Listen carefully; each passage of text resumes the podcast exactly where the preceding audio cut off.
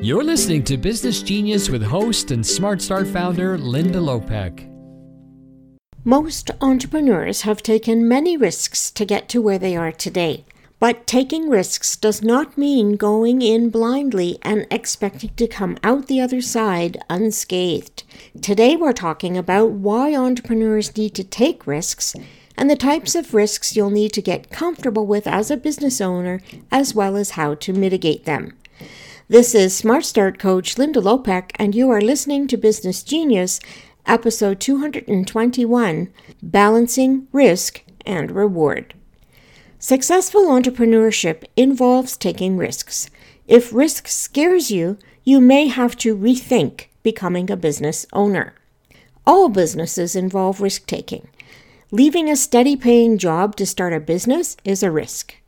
Selling a product or service that has never been on the market before is a risk. Hiring employees and team members, choosing marketing strategies, and working with coaches, consultants, and business partners all involve a degree of risk. You need to be emotionally and physically ready to take on these risks before going into business. Entrepreneurs are not gamblers. They are calculated risk takers who carefully take steps toward their goals and find ways to reduce risk as they move forward with their businesses. They take calculated risks so that in future they don't have to ask themselves, what if? No one can really be sure if the risks they will take will pay off, no matter how calculated they may be. But if you want your business to succeed, taking risks is necessary. On the bright side, studies have shown a link between willingness to take risks and personal satisfaction. While it's true some risks will not pay off as expected, the willingness to experiment is key to growth and innovation cannot occur without them. So train yourself to learn from any failures and move on. Some of the risks you'll need to take include market risk, also known as systemic risk. This is the risk investors face due to fluctuations in the market, and there are strategies you can use to mitigate it through research, testing, and training yourself to make data driven decisions. Competitive risk relates to losses that may be incurred if your product, price, and marketing strategy are not equal to or better than that of others in your market. This type of risk is higher for startups since they are usually competing with companies that have an established presence. Analyzing competitors to come up with counter strategies helps minimize this risk.